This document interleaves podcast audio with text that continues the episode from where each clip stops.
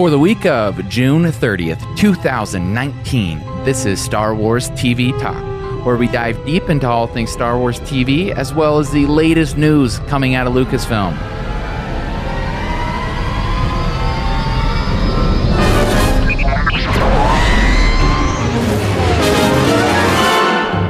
This week, we're looking at Season 1, Episode 9 of The Clone Wars and Season 1, Episode 7 of Rebels. And to help me tackle this is John. John, how are you doing? Very good. Like I mentioned on our last cast, I'm ready to get back into a bit more serious territory with some real stakes and some, um, you know, real like plot story building. And uh, that's what we're going to see this week. So this is going to be a fun one.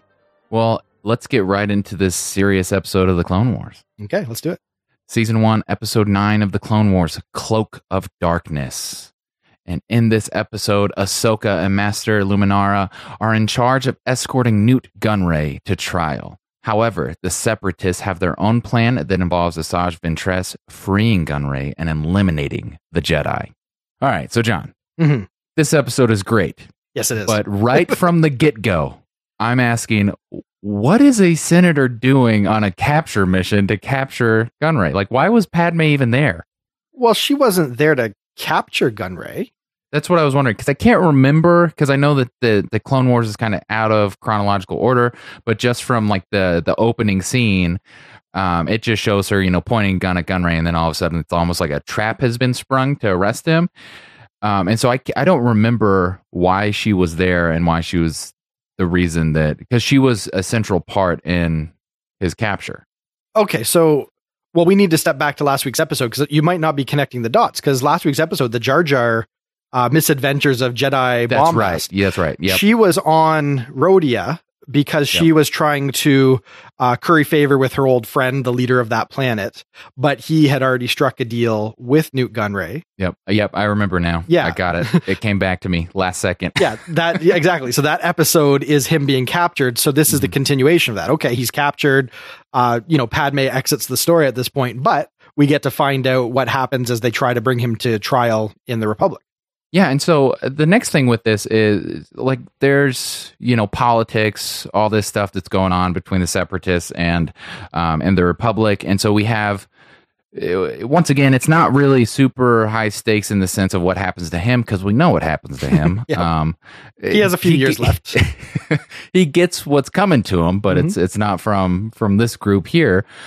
Uh, but I thought it was interesting. So we have Dooku sending Ventress to carry out this mission, Mhm. and even Sidious was a little concerned about this. Ish. Sidious often feigns concern, but Sidious usually has a couple backup plans, and he's usually mulling over. Okay, so if if that's the direction he wants to go, how can I, you know, make this play into the overall direction I want things to go? So sure, but Sidious wouldn't have let it happen at all if he didn't think there was an angle to be worked. So he saw a path to success in what Dooku was presenting, and I think maybe more than anything, he just wants to keep Dooku in his place and let it remind him that he doesn't have his total confidence and he needs to continue to, you know, prove himself. It's the Sith way, right? Like you always keep Right. your apprentice under your thumb a little bit. So I think that's just Sidious being Sidious.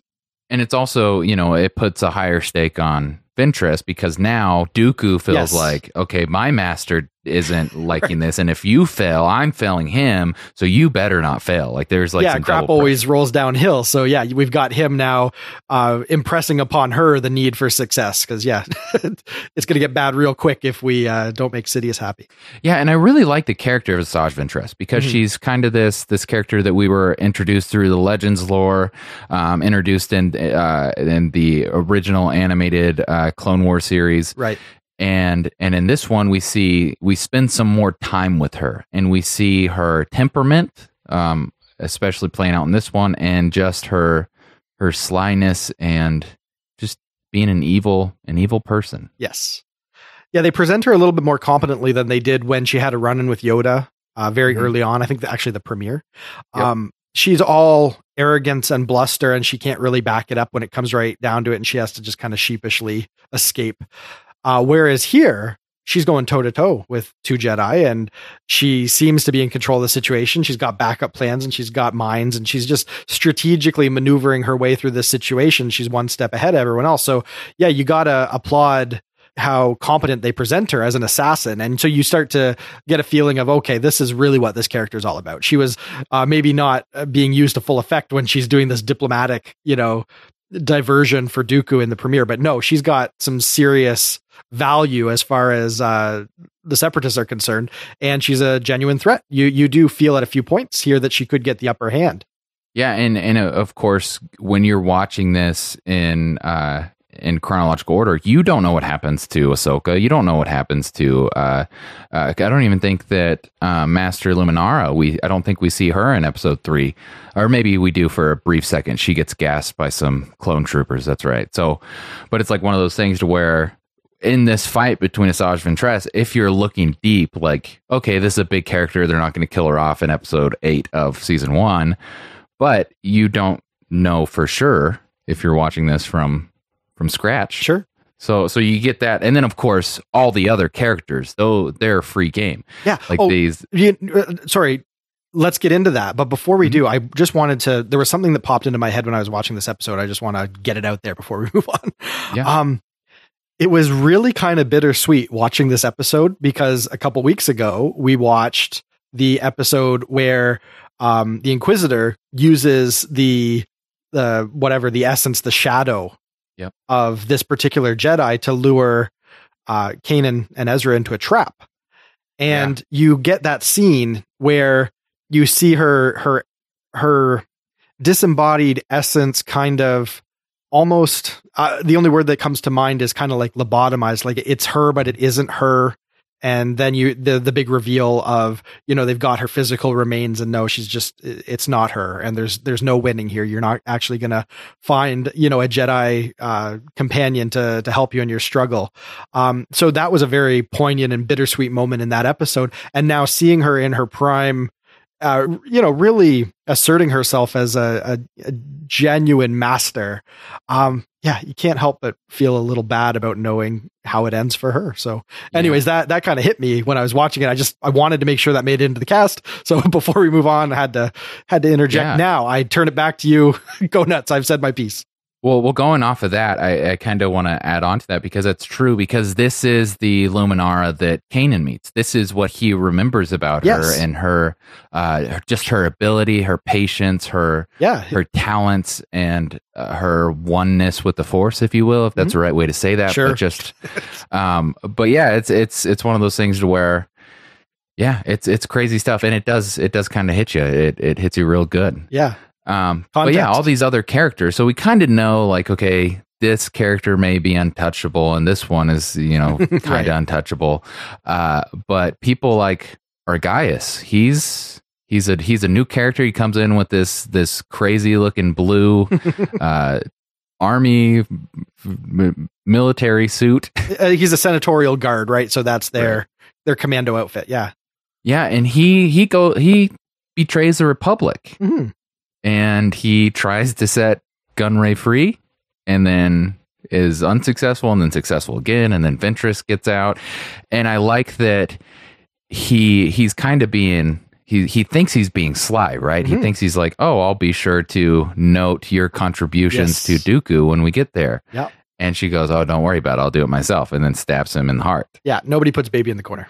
yeah and that's this is true to the the separatist uh, ethics right like Mhm. for whatever reason anyone that does business with the separatists gets double crossed and gets a lightsaber at some point or another it makes you wonder why all these underworld cretins continue to do business with them if they are so disloyal uh but yes he got his comeuppance and well he's a villain he made his choices and so i guess you're just supposed to cheer that on Well, and it's funny because the viceroy himself is, whenever you're in that scene, he goes, "I've always had a good feeling about you, Captain." Right. And then as soon as he sees him get killed, I've always had a good feeling about you, assassin. And it's just like that's so true to his character because we see that played out time and time again in these prequels, where it's like anytime he's under pressure, he's just like, "I really didn't want to do this. Like they were making me." Yeah, he's he's spineless. He's a jellyfish. He's he's yeah, he's a slimy banker. That's his his uh, archetype, and he he lives up to the role. You know, he says to one of the clone commandos at one point, you know, uh, let me out of here. I'll buy you a planet. Yeah, that's a that's a, a pretty fun line, um, and very true to his character. You know, like there's no problem that money can't paper over. Um, yeah, so we get a little bit from Nute that we didn't maybe see as much in the prequel movies, uh, but yes, all very true to his character, no doubt. Well, speaking of purchasing planets, should we get into this episode of Rebels? That's easily the weakest segue you've had in a while, but I'll allow it. Let's let's do it. Let's talk some Rebels. Uh, well, in this episode of Star Wars Rebels, episode seven of season one, Empire Day, Mhm. the crew of the Ghost go on a mission to destroy a proto. Well, they go to disrupt Empire Day festivities, and in doing so, they destroy a prototype Tie Fighter and learn of a refugee who Yes. has an important, who has some important information. And they must get him off the planet before he is found by the Empire. hmm This is one of the first like true cliffhanger episodes where we actually get like a cut to black to be continued. Uh, this is where we're setting up a, a high stakes story, and you know uh, we we are, we establish the characters. We find our our MacGuffin Rodian um, by the end of it, but only time will tell whether they can put him to good use or if the real valuable information, even above what he knows about uh, the Empire's designs, uh, the insights that he has on Ezra's family, we don't know where that's going yet either. So they introduce a few really big ideas that should have avid fans champing at the bit to find out where this story is going to go. So definitely succeeded in the cliffhanger department. Yeah, and I like that they introduced this concept of Empire Day, Mhm. which is which celebrates the day that. Palpatine declared himself the emperor of the Galactic Senate. They even had a little screenshot, a little animated screenshot of his day where he's declaring it from the Mhm. Senate floor, uh, which is kind of a fun little tie in there. Yeah, and it's just kind of fun uh, because you don't see this stuff in the film. You don't see necessarily how the Empire has their thumb pressed down on Mm, these other yes. planets and and how they're manipulating everyone because we get the sense in the films that okay, a group of people spread across the galaxy support this empire. Right. and there's a group that doesn't and they're the rebels but uh, but we don't see kind of what they're doing and one of the the propaganda pieces that the empire uses is empire day Mhm. Which is just so reminiscent of just actual historical things that happen on our earth because this stuff happens all the time Yeah. Forced patriotism, right? Like right we've got our, our jackboots standing behind the crowd to make sure that everybody's cheering when they're supposed to be cheering. And yeah, it's, uh, I mean, nationalism, patriotism, and how that ties into totalitarian regimes, that's well established history, no doubt. You can look at the 20th century, Mhm. just open up an encyclopedia, put your finger down, you will find an example of how this uh, plays into a regime's strength. And yes, the empire is going by that playbook. Yeah, and we and we learn more about Ezra here because of course we're on his home planet, we're in his home city. Uh, so not only just on Lothal, but we're we're in the location that he Yes. grew up, that he was born and was raised. Um, we find out that his parents were taken by the Empire, and that his birthday is Empire Day, Mhm. which just kind of adds like that's why he he hates this day so much. That's and why not he's kind of not just Empire Day, the inception of the Empire, the very first Right. Empire Day. He was born the day Palpatine declared himself emperor. Yeah, that's just bad luck, man. yes, and it of course explains the reason why there wouldn't have been an opportunity for maybe the Jedi to have sensed him and maybe brought him into you know some sort of youngling training. Uh, obviously, that predated him because the purge happened mere days after he was born. Yeah, Yeah. and um and I like the sense that we get this this information about Ezra that his parents were taken by the Empire because they uh, I mean it's kind of implying that they were that they were rebels that they were Mhm. part of the rebellion but at the least we know that they were somewhat freedom fighters that they were somewhat pushing against the Yeah. the regime. They were early resistors and they were using that location as sort of an underground, like, uh, pirate radio station to try and uh, get the message out, you know, about freedom and liberty and the tyranny of the empire before it it really kind of dropped the curtain on the galaxy. Uh, we find out they weren't successful, and we also find out that Ezra is able to be strongly influenced by them, either just through the impact they had on him as a child, or maybe as he's becoming more in tune with his force powers and his connection to the force, um, maybe he's able to be motivated a bit by you know something we get a sense of that as he's as he's hearing you know prompts and encouragement from his parents so there's a lot being set up here that is very intriguing and I, I think a lot of fun for first time viewers at least to to be Yeah. able to see how um his story is starting to blossom and open up and there's a bit more context there now. Well, and we see just a lot of connections to the to the other films in regards to what the Force is doing to to these characters that necessarily weren't found out by the Jedi. Mhm. Um, and of course, we have the parallel between Ezra and Rey that a lightsaber is calling out to them Sure. Yeah. um, in, in, in, a, in a shelf or in a, in a box. Mhm. Um, and then in this one, we get a parallel with kind of with him and Anakin in the sense that he's getting some sort of connection with his parents and being drawn to a place that is that's revealing something here. yes. Yeah. Um, and so it's just cool to see that, like, yeah, the force is still there. It it contributes to this idea of hope that the that the force is is kind of this all knowing force that that is calling people together, is holding everything together, and and has a will apparently. All is as Um, the force wills. Absolutely. And so it's just cool to see that, and it's a lot of things that that make people that have watched and kept up with with this great this great galaxy of Star Wars. It keeps them like, oh yeah, I remember that. And then it also has those first timers that are, that may be going through this chronologically, be thinking like, oh yeah, I remember that, but in the opposite order that you remember Right, it. right. And Yes. it's just kind of fun that you have the this kind of two different types of fans that that remember things differently. yeah, when they get to the movies, the movies will be calling back to what they've seen on the TV shows. It, it's an experience that us old timers will never get, but I'm sure it's very satisfying for you know some of the kids that get to invest heavily in the Star Wars universe before they get to the epic saga films. Uh, yeah, it's it's good stuff. It's all good stuff. And so now we have this guy Tseebo, and he is the one that the Empire is looking for. He has some sort of information. It's revealed a little bit what's going on uh, later, but uh, he was friends with Ezra's parents. Yes. And isn't it a little bit tragic that this Tseebo, who's not all there in his head, finds himself back in his friend's home in the basement that they're broadcasting from, just weeping?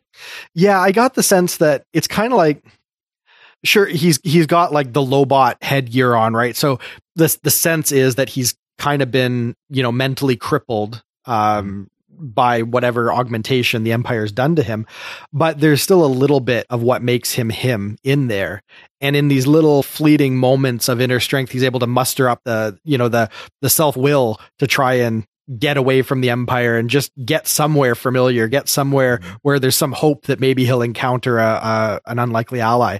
Uh, so it is interesting that uh, yes he ends up in a location that has uh, some importance to him back when he was fully him, but also something that the Force can kind of use as a nexus point, you know, to bring everyone together at the right time. Because again, all is as the Force wills. It's not a coincidence; it's the Force. No. yes. So so the Force has has divinely brought these these two parties together, Yes. and and they are on their way out. We think that they are succeeding in their mission. We don't know yet, but they're Mm. on their way out. They're being pursued by the Empire, and then Tseebo comes back to his senses and says that he knows what happens to Ezra's parents. Yes, he has another one of these little moments where his his true personality is able to resurface. Uh yeah, and he drops a bomb on Ezra and uh hopefully something fun becomes of it. Yeah, and you just have hope for this little guy Ezra that it's going to be positive news, but you don't know. We just we don't know yet. We don't know because even though the Empire doesn't let them go easily, there's a pretty epic chase uh, to be had down whatever the the super highway uh, that we saw in the premiere. Actually, so yeah, they're revisiting a lot of the the, the places on Lothal that we've already established. Uh, but yes, when it comes right down to it, uh, they get back on the Ghost and big cut to black before we get any answers to all the questions that the show set up. And of course, the Grand Inquisitor is right there in the middle of this too. Mhm. He's he's celebrating Empire Day on Lothal, and just it's almost like the Force is bringing things together in that area too. Yeah, yeah, we're we're setting things up for a big, you know, some big fireworks. No pun intended, since we did have a few of those in this episode too. uh, but yeah, things are going to get real. Well, speaking of fireworks, John, where can the people find your Sure. voice? Uh, if anyone is interested in checking out my podcast, SNL After Party, they can search on all the major podcasting listening apps and platforms and whatnot, or they can go to snlpodcast.com. We cover all the new SNL. We cover some vintage stuff over the summer when we don't have new SNL, and uh, there's a lot there to take in. If anyone likes how I approach sort of TV recap and review, sort of like what we're doing here, but would like to see that applied to a comedy institution like SNL, well, that's that's the place to go. Yep, and we hope that our listeners join us on this epic rewatch next week as we continue what is going on with Tseebo and Ezra. Yes, can't wait to find out.